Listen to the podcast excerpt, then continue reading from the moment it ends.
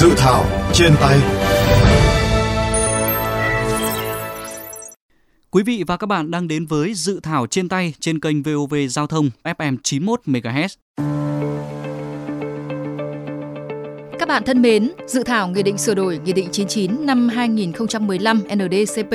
hướng dẫn luật nhà ở năm 2014, gọi tắt là dự thảo Nghị định 99 sửa đổi do Bộ Xây dựng soạn thảo đang được đưa ra lấy ý kiến với nhiều quy định liên quan đến nhà trung cư và quỹ bảo trì nhà trung cư, một trong những vấn đề nóng hàng đầu, mối quan tâm hàng đầu của đông đảo cư dân đô thị. Dự thảo nghị định này có gì mới và nếu được thông qua, nó sẽ tác động ra sao đến các bên liên quan trong hoạt động quản lý, mua bán, sở hữu và vận hành nhà ở nói chung, nhà trung cư nói riêng?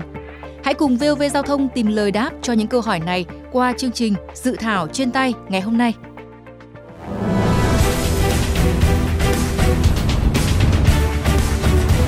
Ba phút chân dung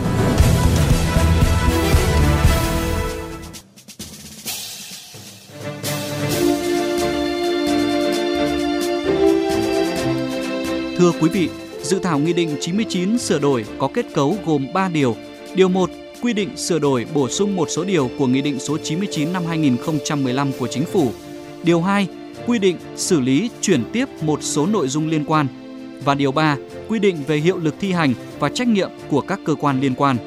Tại điều 1, dự thảo Nghị định 99 sửa đổi đã sửa đổi bổ sung 14 nội dung tại 12 điều, bãi bỏ các nội dung liên quan đến quyết định chấp thuận chủ trương đầu tư dự án tại điều 10, điều 11 và các nội dung liên quan đến hình thức đầu tư chuyển giao dự án nhà ở quy định tại điều 14, điều 26 và điều 27 của Nghị định 99 năm 2015.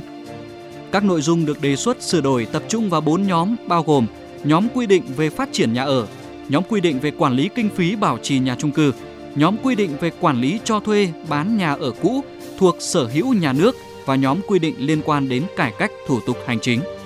Nghị định sửa đổi quy định quy trình các địa phương phải thực hiện nếu muốn điều chỉnh chương trình kế hoạch phát triển nhà ở.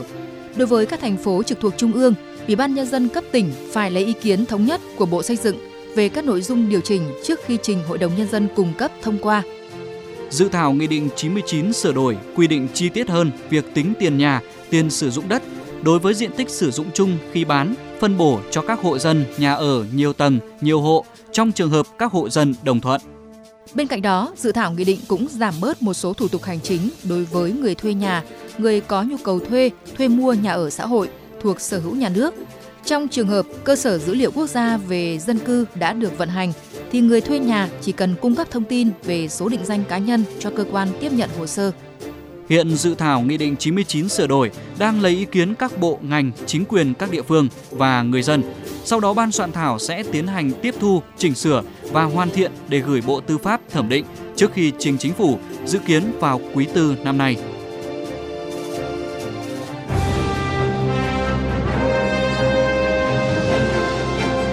Tiếng nói lập pháp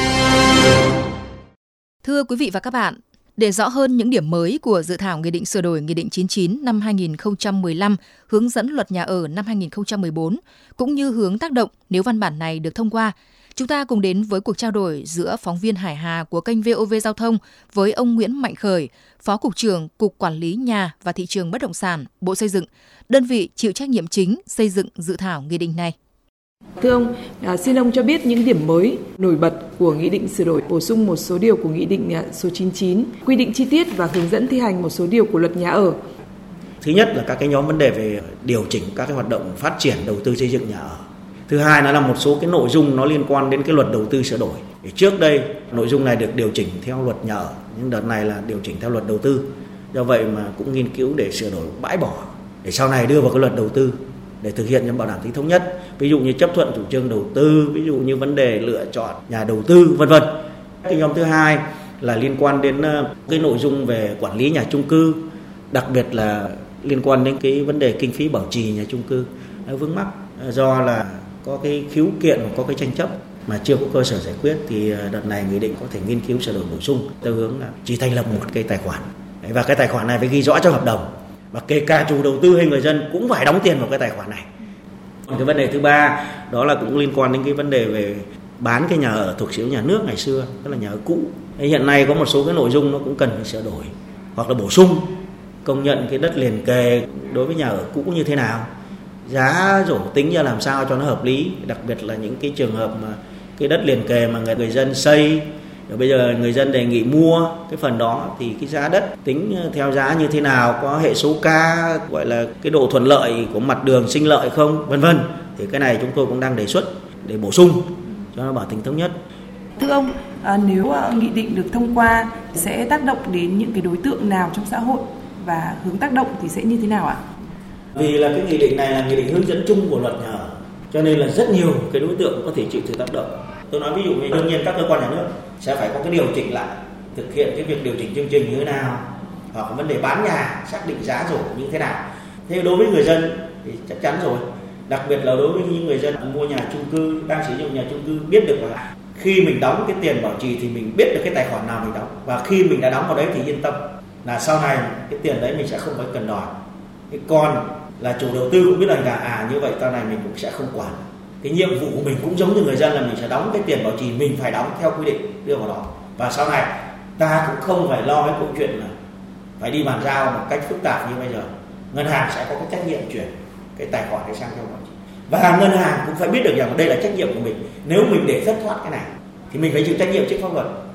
Rồi à, nó liên quan đến các cái chủ đầu tư, các cái doanh nghiệp. Trên cơ sở những quy định này thì mình cũng phải điều chỉnh cái hoạt động kinh doanh lại của mình cho nó đúng vào. Và về mặt nguyên tắc đã sửa đổi các quy định pháp luật thì làm sao cái tác động nó bảo đảm luôn luôn tích cực. Nó sẽ điều chỉnh được các cái mối quan hệ, hạn chế được tối đa những vấn đề, ví dụ như khiếu kiện tranh chấp, những vấn đề mà nó ta gọi là lỗ hổng hoặc là vấn đề là các địa phương chưa có đủ cơ sở pháp lý. Nếu được thông qua thì nó sẽ giúp giải quyết được những vấn đề mà đang vướng mắc, những vấn đề mà dư luận quan tâm. Vâng à, xin cảm ơn những chia sẻ của ông ạ.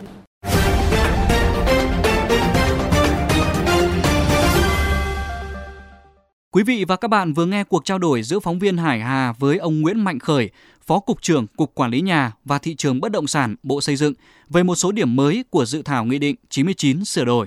Vậy việc sửa đổi Nghị định 99 vào thời điểm này có ý nghĩa ra sao? Trả lời VOV Giao thông, ông Phạm Thế Minh, Phó Chủ tịch Tổng hội Xây dựng Việt Nam cho rằng Cái Nghị định 99 cũ ấy, thì đến nay nó cũng 5 năm rồi. Trong thực tế khi mà thực hiện luật nhà ở thì nó cũng xuất hiện những cái vấn đề mà chúng ta không lường hết được cho nên việc sửa đổi lại cái nghị định 99 nhằm, thứ nhất là nó phù hợp hơn với những cái luật nhà ở năm 2014 mà khi chúng ta viết cái hướng dẫn, cái chi tiết luật ra thì nó chưa bao quát hết được. Cái việc thứ hai nó cũng được phù hợp với những cái điều 75 của luật đầu tư mới. Một việc nữa là nó khắc phục được những cái tranh chấp giữa cái người sử dụng nhà với chủ đầu tư căn nhà. Hiện nay vẫn cứ đang xảy ra. Thế rồi thì ờ, cũng quy định được những cái việc như bán diện tích nhà ở sử dụng thuộc sở hữu nhà nước. Thì những vấn đề này trước đây chúng ta hướng dẫn nó chưa chi tiết thì bây giờ chúng ta có cái điều kiện để sửa lại cái nghị định này. Và theo tôi là nó làm cho cái luật nó phù hợp với cuộc sống hơn nó thiết thực hơn. Trong khi đó, luật sư Trương Anh Tú, đoàn luật sư thành phố Hà Nội đánh giá cao những điểm mới có thể nói là rất cấp thiết của Nghị định 99 sửa đổi trong tình hình hiện nay. Trước đây chúng ta thiết kế cái điều luật nó nhầm khiến cho cái số tiền 2% này bị lạc vào túi của chủ đầu tư thì nay chúng ta có một cái cơ chế mới tức là tạo ra cái tài khoản riêng và đổ cái 2% này vào đó. Thì cái tiền này phải về chính chủ. Đó là những cư dân của tòa nhà. Đây là một cái quy định rất tốt, rất là mới. Mặc dù đơn giản thôi nhưng mà giúp cho chúng ta giải quyết được cái nguồn xung đột giữa cư dân và chủ đầu tư đảm bảo quyền lợi giữa hai bên và đúng với các cái quy định của pháp luật nói chung và luật nhà ở nói riêng thì tôi tin rằng là với cái điều khoản uh, tiến bộ này thì chúng ta đã giải quyết rất điểm cái câu chuyện về tranh chấp phí bảo trì nhà chung cư. Tôi nghĩ rằng cái nghị định này cần phải đưa vào à, thực hiện ngay lập tức. Đối với các cái dự án bắt đầu mở bán thì chúng ta áp dụng ngay. Đối với các cái dự án mà đã mở bán dở dang rồi thì cái phần thuộc về quá khứ thì cũng nộp ngay vào tài khoản này còn những cái giao dịch phát sinh từ thời điểm hiện tại cho đến tương lai thì chúng ta đã có cái tài khoản à, mở như vậy rồi.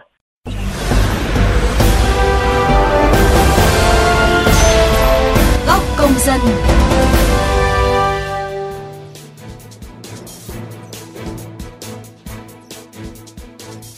Thưa quý vị và các bạn, khi vẫn còn tình trạng các chủ đầu tư tận dụng số tiền 2% quỹ bảo trì để quay vòng các dự án mới,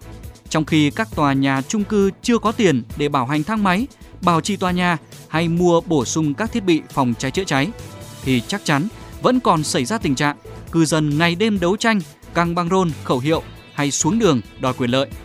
Sự ra đời của dự thảo Nghị định 99 được đánh giá sẽ chấm dứt cơ bản những mâu thuẫn lâu nay và trao trách nhiệm cho chính quyền địa phương được mạnh tay xử lý các trường hợp chủ đầu tư cố tình không chấp hành.